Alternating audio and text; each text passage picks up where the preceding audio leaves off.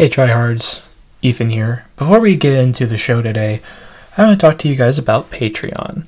Patreon is a donation service, a monthly subscription service where you donate money to me to support the show, support uh, the growth of it, whether that means merchandise or more podcasts or other things of that nature. And I would really appreciate if you guys would be willing and able to give just a little bit of whatever extra money you may have. Because while the show will always be free for everyone to listen, um, the way to make it isn't. And I'm in college, and things are expensive. So I'd appreciate any little amount that you're able to give. So thank you for donating, and thank you even more for listening. Hello, my name is Ethan Hewlin. Like you, I live in a world that never stops moving. Also, like you, I have stories. These are my stories, the true stories of a tryhard.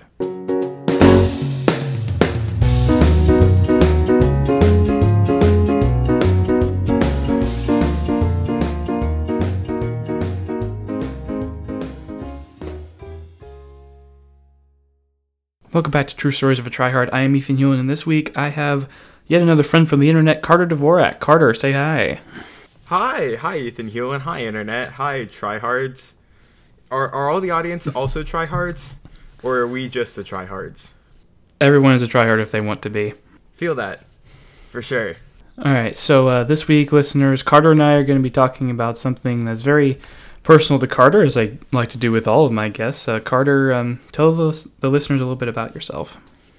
Yeah, hi. So I am a junior in high school, and I am a person. That's just to get that out of the way. Um, and when I was younger, when I was in like elementary school, and even still now, I deal with Tourette's syndrome on a like semi-consistent basis. I think it was developed around like first or second grade is when I really started to like see it. And basically, what Tourette's is is kind of this thing where like they're called tics, so they're kind of like involuntary movements. So like every once in a while, like you could just kind of like sit there and like your hand has this like urge to like. In my case, it's a lot of like tensing or like kind of just like. ah, it's hard to describe and articulate audio wise, but just like to kind of to tense or to kind of bend or something like that, and it just can like happen kind of whenever. And I used to have one where like I had to like I would blink really hard, where your eyes just like you have this like weird kind of compulsion to like blink really hard, and then it wasn't fun. And so that was kind of happening around like first or second grade is when it really started to kind of get noticeable and get bad, and it was definitely a struggle. Something that like took me out of things. I think people like I'd had people come up to me like fellow second grade friends like why do you blink really hard? And i'm like i don't know. It just kind of is a thing.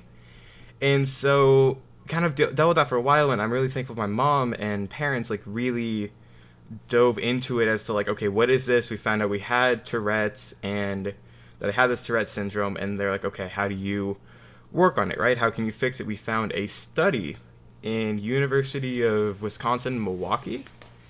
And so we went to that study for a summer and i learned like habit reversal therapy.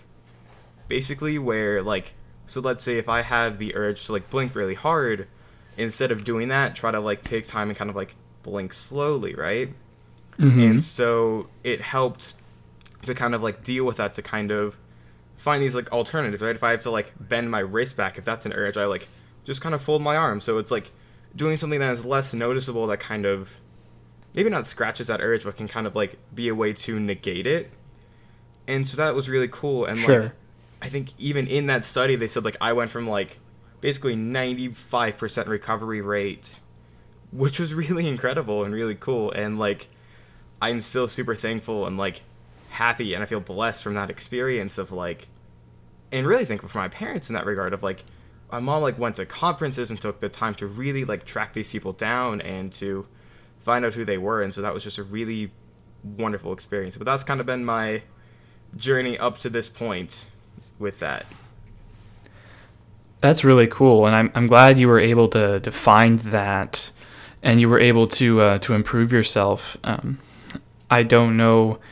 Um, I don't know if people have talked to you about this before, but there um, there are definitely some misconceptions about like how Tourette's is expressed, and I know it's a case by case basis for a lot of people, but like what are some things that you've seen that are definitely like not characteristic, at least in your case? I mean, in my case, there are like you said, like there's different forms of it. There's different case by case things. Some of them are very verbal. Some people have like basically this compulsion to swear, and it's really like kind of strange to see, but it's just kind of how they are. And so I think you see like a lot of different ways.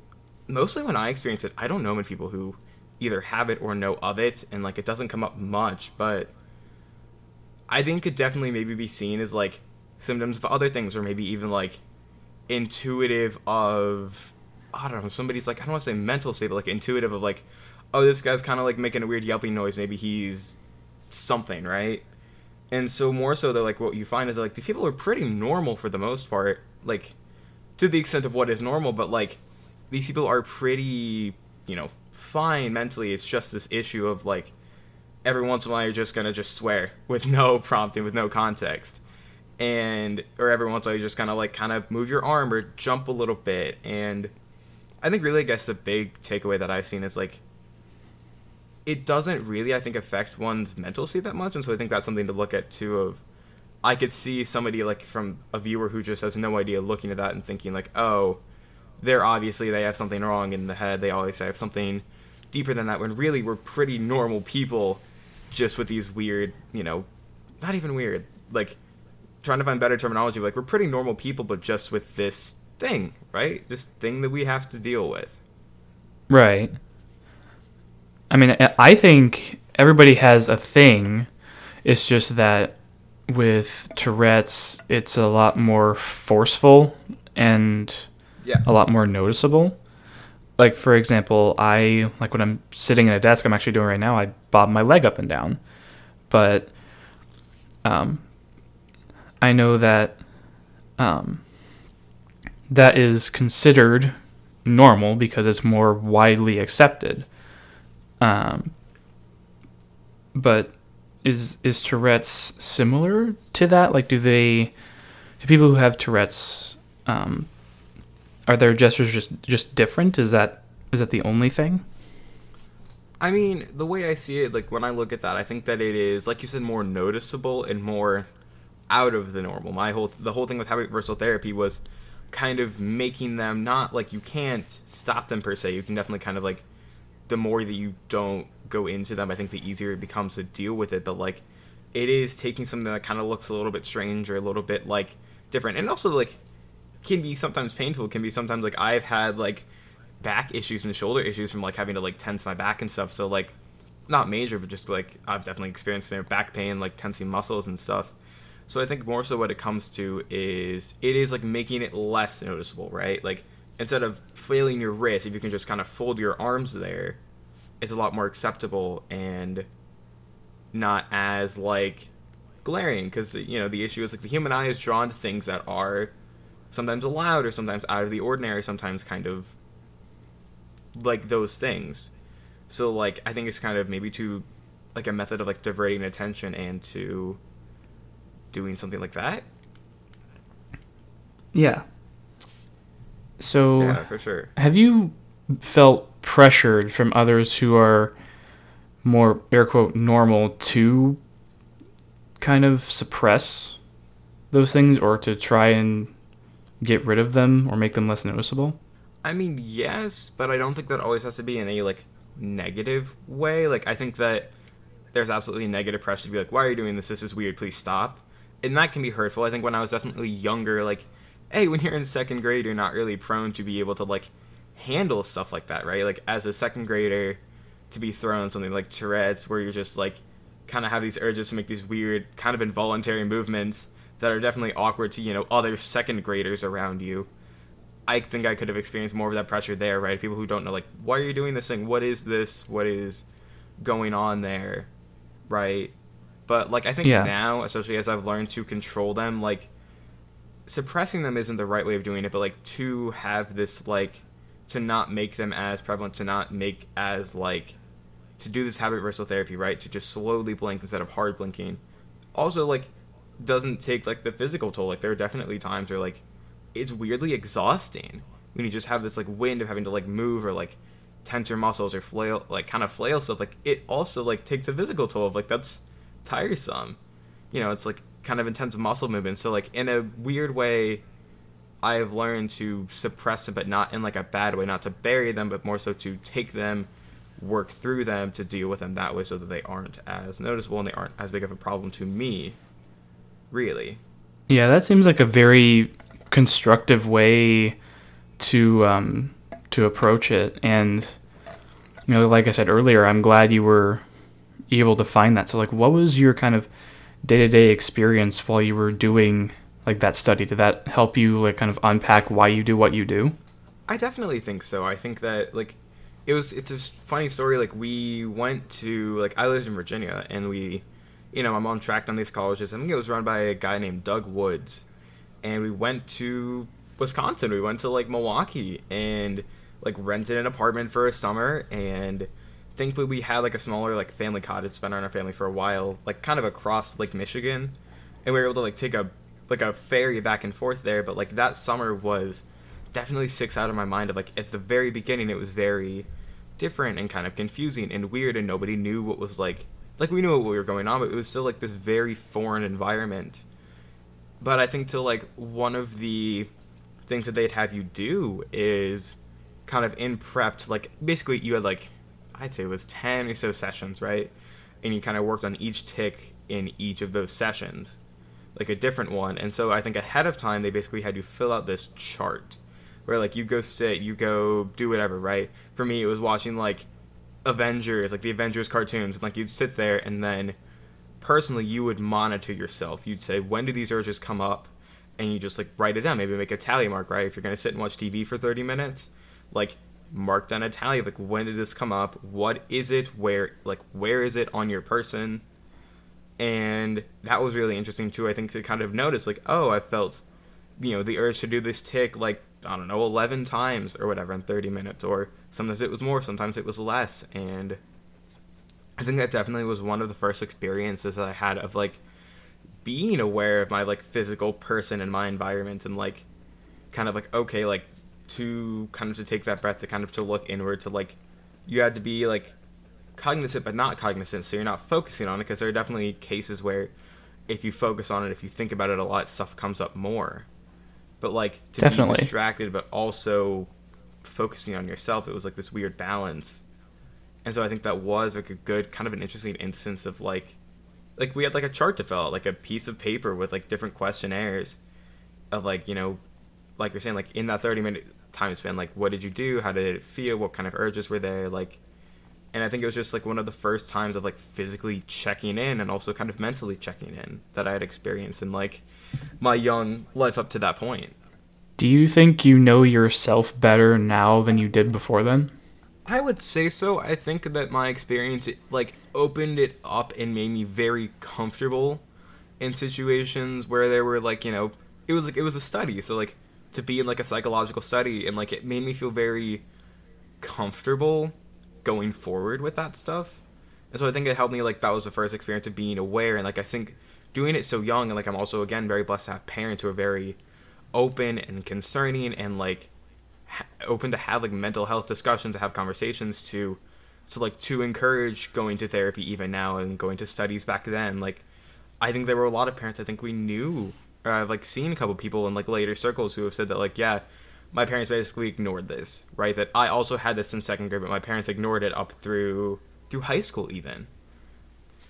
So like I think it really helped break any kind of mental health stigmas because I was so young that it just it is what it was. There was no like like I think even now if or like I'd say if I hadn't had the experience and some and something happened and I'm like okay I'm gonna go into this study as a 17 year old, I think I feel a lot more maybe anxious, maybe self conscious about that. Maybe like, oh, like, I'm glad that it broke stigmas about mental health and psychology that really hadn't even formed ahead of that.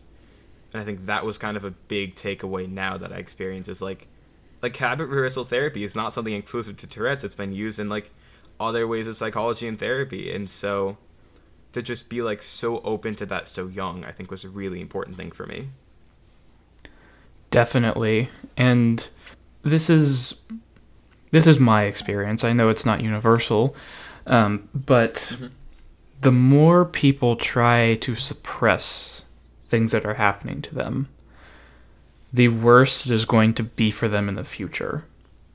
And you having that ability to um, to not have to deal with people who um, who went to um, to not have to deal with people who wanted to basically act like your problems didn't exist or that they didn't matter really helped you in the long run. And I think that's what really could help a lot of people in the long run. Yeah, I completely agree because I think again in Tourette's, if you suppress an urge without dealing with it, without using habit reversal therapy, you know, just like I feel this, not gonna do it, not gonna do it. It does get worse. It does build. It does, and then it gets to a point where maybe it could come out worse or more for like a longer period of time. Like, and so I think that it is really important not to suppress things and to to open them so you can deal with them and then kind of move forward in a healthy manner. And it is, it's difficult. I definitely, like you said, like I know a lot of people and I've experienced a lot of people who were more so having to bottle things up at a younger age because it just they couldn't deal with it or people around them didn't want to have to deal with it or they couldn't get the proper help that they needed or the help and so i think it's really important that not to suppress these things to deal with them to deal with emotions while you can in kind of the present and to like to bring them up and to heal them right because you can only have healing when like when things can get brought up you can't like suppression isn't going to heal anybody. It's not going to help anything. It's only really going to create problems for the future. Absolutely. Um, and I'm going to be brutally honest here, just as a warning. Um, mm-hmm. I have wanted to go back to long term therapy for a while now, and I haven't. Um, I haven't wanted to take the step necessary to to find a new therapist because I don't feel like the connection between me and my new therapist, whoever they are, will be the same as the one between me and my old therapist. And that fear, um, in combination with several other things, is just making my depression and my anxiety worse. Um, and that's that's kind of the point that I wanted to get across with the whole suppression thing. Yeah, I completely get that. I understand kind of that fear of like I haven't been in situations like to that extent, but there were definitely times where I think I also like I really for the first time kind of started going to will be long term therapy the start of like February of this year, right? And so I had two appointments and then quote unquote the incident, however you want to talk about it, happened, right? And mm-hmm going to an office to talk to somebody who is not in your immediate family was no longer something that is safe to do in the current environment. And right. like I knew there was telehealth. It's like I am with the same therapist that my mom uses, and so like there was already that connection there, which I think was also important. But like I knew there was telehealth there. I knew that was an option, and I kind of kept finding excuses. Right? Oh, oh, online school is a lot, and it is. But like I could pull an hour of free time out in the week to do something like that to help my mental health. And so I did. I found excuses for like three months. And definitely, I feel like things did get worse. And like, I kind of, now I think I started back up in June, right, doing telehealth. And I'm still doing it now with the same person. And like, I think back to those three months from like March through June. And I'm like, what? Why? Like, not in like a negative way, but like, I saw how, okay, I was definitely inhibiting myself from something that is important and so it's hard though man like fear and like doing something that you know you need to do but it's like there's challenges there's steps in the in the way. I think your thing of like finding a new connection is incredibly tough. It is frightening because like it can be hard going from person to person to kind of to unearth other things but i also think it's very important in that. Yeah and i kind of feel like a hypocrite because one of the things I say on here pretty frequently is to is for people to get help if they need it while I'm sitting here not getting the help that I need. But I guess yeah. I mean part of my mission really is to be open as open as I can with what what's going on uh, with me personally because I feel like that I need to set an example. And when I don't, I feel like I have let people down. I feel that I can kind of relate to that too, and I definitely think that in a sense we are all, not in a bad way, a bit hypocritical, right? Especially people with podcast platforms and things like that who like speak to other people. Like I definitely, you know, we can definitely say things that we don't necessarily adhere to. Like I have, I'm not trying to be this as a plug or anything, but just like I have a podcast about good news, right?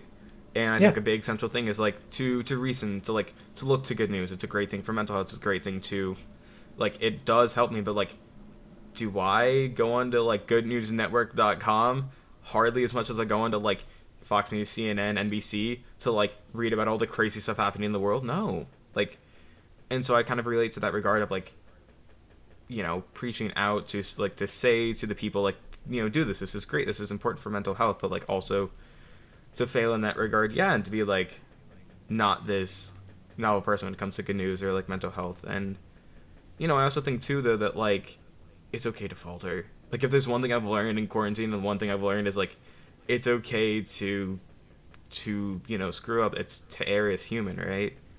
And so I think it's okay to to have those kind of issues because even if maybe you are internally a hypocrite, those still that doesn't take away from your message, right? Because I think No. you know your message is true, your audience knows your message is true, and so I don't think that like if you're struggling to find therapists or find somebody who can help you, and you're also telling other people to still help them, that still means that like if they go find somebody that does help them, that still means that your message is going across, and I think that that is important, and I do, you know, it is important to find people and therapists you connect with, and it's, it's important to find health. It's important to look at good news, but if you spend an hour doom scrolling, that doesn't mean that your message is any less important than it is. It doesn't mean that it's any less true. Absolutely. All right. So uh, to kind of round things out, uh, Carter, do you have any encouraging words for for the listeners who are tuning in this week? I mean, back to what I was just saying. Read good news. It's it's an important thing to do. Like, and again, I'm older with it too. But like, it's still important to Google. Just Google good news. There's like websites dedicated to like random news stories. That's a big thing that's helped me. It has helped keep me sane as much as I have gone down doom scrolling, and as much as I have you know gone down rabbit holes of like these are all these scary things happening in the world. It still does keep me sane to just kind of go through. I think looking at like good news and people helping people, which is something that I find is not as portrayed, is something that is really important. I also think, kind of to your message, if you need mental health, if you need that kind of help, do find somebody. Do, you know, it's important to take even those first steps, like to keep doing that. To maybe find a buddy, maybe find somebody else who's similar to you. Either maybe if they have mental health, see if they can you know, find somebody to refer you. Like, yeah, I think those are two important things. I think find connection right now. Like, there's still a pandemic going on. There's still isolation, whether it can be online. Like Ethan Hewlin and I are in the same Discord, and it's incredible and it's fun to like have that connection. I think find some means of connection to the people around you, to the world around you. I think is very important as well. Those are just what I can think of off the top of my head, but drink water. Drink the suggested amount of water as well. That's another one. Yes, please do. Um, water is very important. Oh god, I'm gonna have to edit all the Carter drinking water sounds out of this. Uh, it's fine. Sorry. Um, Anyway, Carter, uh, you kind of brought it up earlier, but is there something that you would like to plug? It is. If you want to hear me talk about good news and just kind of other things, uh, me and a group of friends who I've met in a different online community that was more so for like high school students and AP students, uh, Positivitea Podcast. Like the T is a T E A, not like an I T Y. But yeah, we have an Instagram. We have a podcast. I think on most places you can find us. And yeah, if you want to hear that, if you want to hear some random teams talk about good news and then you know, kind of goof and kind of tangent, but also just like enjoy. Like I find that listening to other people having fun conversations helps me a lot too. You know, you can kind of insert yourself into being a part of that, and I think that's just a fun thing to do. But yeah, that's where you can find me. Wonderful. Thank you, listeners, for tuning in this week to True Stories of a Tryhard. You can find me on Instagram at ethan.t.hewlin. You can find me on Twitter at etphonehome. The O's are zeros and the E's are threes. You can find the podcast on Twitter and Instagram at True Stories Pod. ET Phone Home is such a great Twitter handle, by the way. Thank I've you. never mentioned that, but I love it so much. It took me a while to find it. I actually I accidentally added an extra S on the Twitter handle in order to get it like legal, but it's fine. That's. Um, because apparently True Stories Pod just straight up was already taken, even though the account hasn't been active for like five years. It's fine. I feel that. Yeah, Um, there's I'll be- what? uh, uh nothing. Yeah, I feel that of like different accounts that like haven't been active for a while. Like there's another positivity podcast, and they like speak in like a different language, and it's just like they have the title before us though. But um, it's just funny that like to find old accounts. But yeah, Yeah. The best way to get the word out about podcasts is via word of mouth and social media. So please, please, please share this with your friends, share it on your social media, and if you post it in some way and tag me, you will get featured on the official podcast accounts. And please feel free to leave a rating and review on Apple Podcasts. I would very much appreciate it. I'll be back for more stories next week. So until then, this is Ethan Hewlin and Carter Dvorak signing off. Have a great week. Bye.